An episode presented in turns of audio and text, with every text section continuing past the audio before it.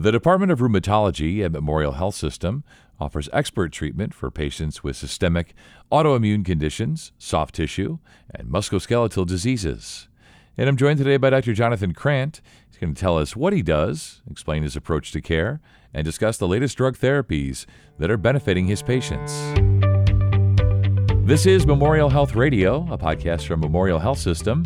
I'm Scott Webb. Doctor, thanks so much for your time today. We're going to talk about uh, what you do as a rheumatologist, what rheumatology is, latest in drug developments, and all of that. But before we get there, just tell us a little bit about yourself and your approach to care. So I'm a product of an academic family in Boston, someone who always wanted to do exactly what my father did until in medical school I discovered this extraordinary experience of rheumatology. And that was because I had a mentor at Johns Hopkins, a woman named Mary Betty Stevens, who was a pioneer, and she put her arm around me and said, describe something new and different when seeing patients in clinic, and wouldn't you know it, I had a patient who had no functioning thyroid, who had myotonic dystrophy, which is an inflammatory muscle disease, and a condition called Sjogren's syndrome. And I presented that as an unknown to the internal auditorium, to a bunch of internal medicine doctors. No one could figure this out. I presented it as an unknown and had the pleasure of actually making her diagnosis as a medical student, which made me a semi-god in my own mind. having, having said that, I knew that rheumatology was for me, because what else allows you to put together remarkable clues about musculoskeletal disease, cardiovascular illness, kidney impairment, skin problems, hematologic abnormalities, you name the domain. Mm-hmm. Within our specialty, everything is impacted. So to answer simply, rheumatology is one of those remarkably interesting cerebral specialties of medicine, allowing you to do injections, to do biopsies if you'd like, to image things which you couldn't imagine imaging as a kid growing up. What, after all, is the sacroiliac joint? Right. What is that even? And right? then to uh, a portion of the pelvis, which can become inflamed in spondyloarthropathy. Sure. So it's a great place to be, and it's a place that I'm very comfortable in, and I've been doing this for thirty years, and hopefully to do it a little bit longer. That's so awesome to hear. It's sort of a common thread in a lot of these that I do, that there's a, you know, a family history, right? That there's a culture of being doctors and nurses and medicine and families. And a lot of the guests that I have just have this calling, and then they get to medical school. And sometimes, as you say, you thought you were going to do one thing and then you did something else, and you found your, you know, calling in rheumatology. So what are the most common diseases? You talked about just all the different things you do and see and different ways in which you help patients. So tell us about the common diseases and how you treat them, and just generally how they affect patients. We, within our field, certainly see a broad variety of diseases, which range from the very simple, things such as fibromyalgia, which may not sound simple, but actually is, tender spots, fatigue, sleep disturbance, cognitive impairment, generalized aches and pains in multiple joints, often associated with traumatic experiences in childhood and adulthood, which lead to significant what we call somatoform abnormalities, to crystalline arthritis, gout, pseudo-gout, and other forms of crystals which can precipitate and cause troubles. And then the autoinflammatory and autoimmune diseases, we'll speak about the latter because that's what I'm most familiar with. And there are such diseases as ankylosing spondylitis, psoriatic arthritis, rheumatoid arthritis, lupus, Sjogren's syndrome, almost all of which are characterized by the presence of antibodies which are generated in reaction to an unknown stimulus, which can become pathogenic. They can actually cause damage to joints, they can cause damage to the lining of blood vessels. There's a lot of diseases which fall within that rubric. And so one of the things that attracts me so much to this disease state, or these diseases, is the development of novel therapies which have very specific targeted benefit for patients with these problems and are somewhat selective in terms of their off-target binding. So the world of rheumatology is now just peopled with new assets, monoclonal antibodies, Janus kinase inhibitors, oral immunomodulators, much of which have come about since I trained. And when I was at U C San Francisco as a fellow, we had methotrexate, we had cytoxan and chlorambucil, which are alkylating agents in lupus. And now we have, at least in two thousand twenty-two, we had an onslaught of new opportunity with the revelation that there's some new, very targeted therapies, especially for lupus nephritis and what's called ANCA-associated vasculitis, which we called back in the day Wegener's granulomatosis, now granulomatous polyangiitis, microscopic polyangiitis, diseases with wonderful long names. That appeals to me, of course, but with very specific therapies that may help to keep people out of relapse and off steroids. And steroids in our business are not your friend, but we use them frequently. Yeah, a lot of big words, and thankfully we have experts like yourself who know what all these big words mean and can do as you're doing today, translate this into sort of lay speak for the rest of us.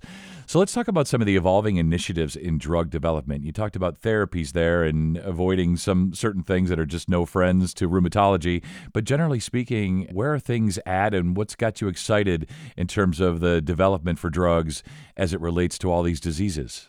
Well, this is something that I spend a lot of my time obsessing over because in, in our business, there's so many side effects of therapy. There's one good example. Back in the day, we gave a drug called cyclophosphamide or cytoxan, orally or by intravenous infusion, to patients with vasculitis, a form of inflammation of blood vessels that can extend to major organs, lung, liver, kidney, brain, heart, amongst other organ systems. And cytoxan for young people with lupus was a bad idea.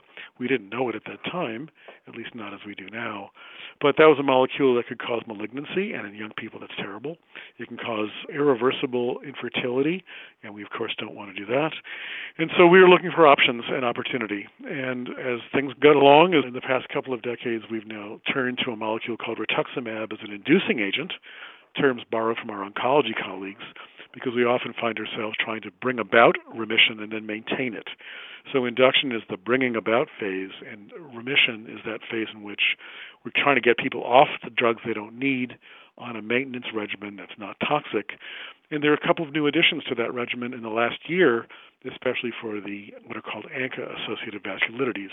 And what all that means is that it's a series of blood tests which help to define the disease state. Then you have lupus, and lupus has been around forever. There are a lot of folks who have had lupus over the years, and one of the dreaded complications of this autoimmune disease is lupus nephritis. And what effectively happens is that the body loses self-tolerance. It just decides to go after unknown proteins which stimulate an immune response, and that translates into attack on things like the blood vessels, the brain, the kidney, the lung. And in lupus, that's the quintessential autoimmune pathologic disease. And we have new antibodies that are actually attacking this process by some remarkable immunologic mechanisms. We have TREG, T regulatory cells, T cells, these are lymphocytes, cells which circulate, to become antibody secreting. And if we can abort that process, we can diminish the disease state. We have C A R T, which is a very interesting new chimeric antigen receptor therapy, which the oncologists have brought forward. We're now borrowing to see if we can use it in severe autoimmune disease like lupus. So there's some very specific kinds of therapies that have evolved in the last year that are now becoming state of care or standard of care. And for us in rheumatology, this is an extraordinary time where clinical research, which we conduct on an outpatient basis for the most part, meets patient care at the bedside. And I teach full-time. I've got residents and medical students where we have put our clinical research activities on hold in the COVID era because people weren't coming in to get their scheduled assessments.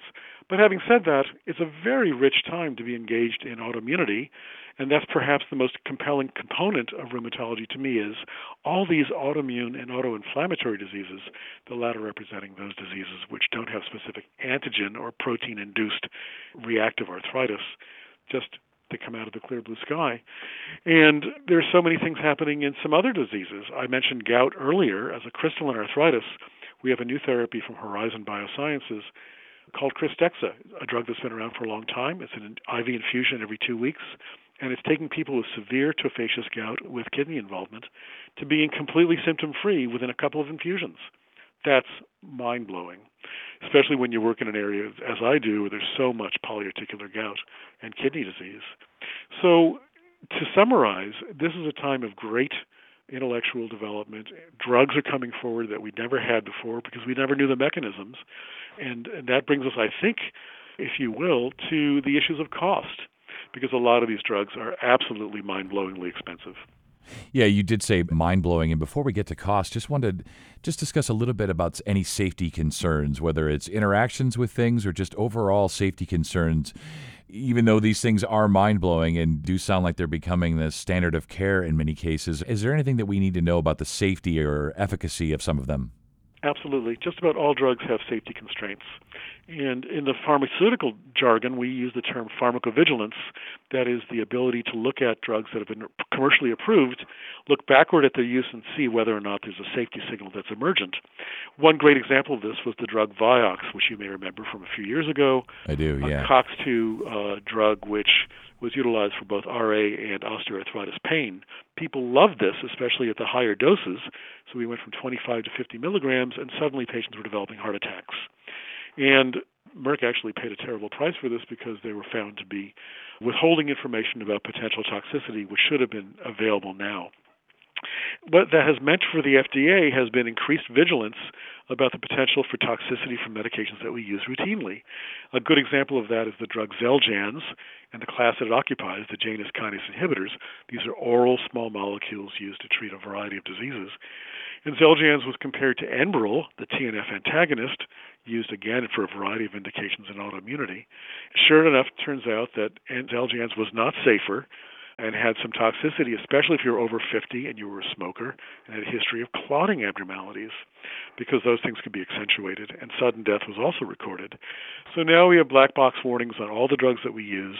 We worry about using medications first line, second line, third line, often because of the constraints imposed by the safety concerns, and the safety is really, in my book, given the variety of drugs we have to use, the most important component.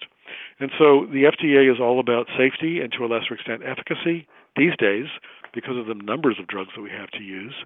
And the simplest of simple drugs, nonsteroidals, you worry about G I bleeding and kidney risk.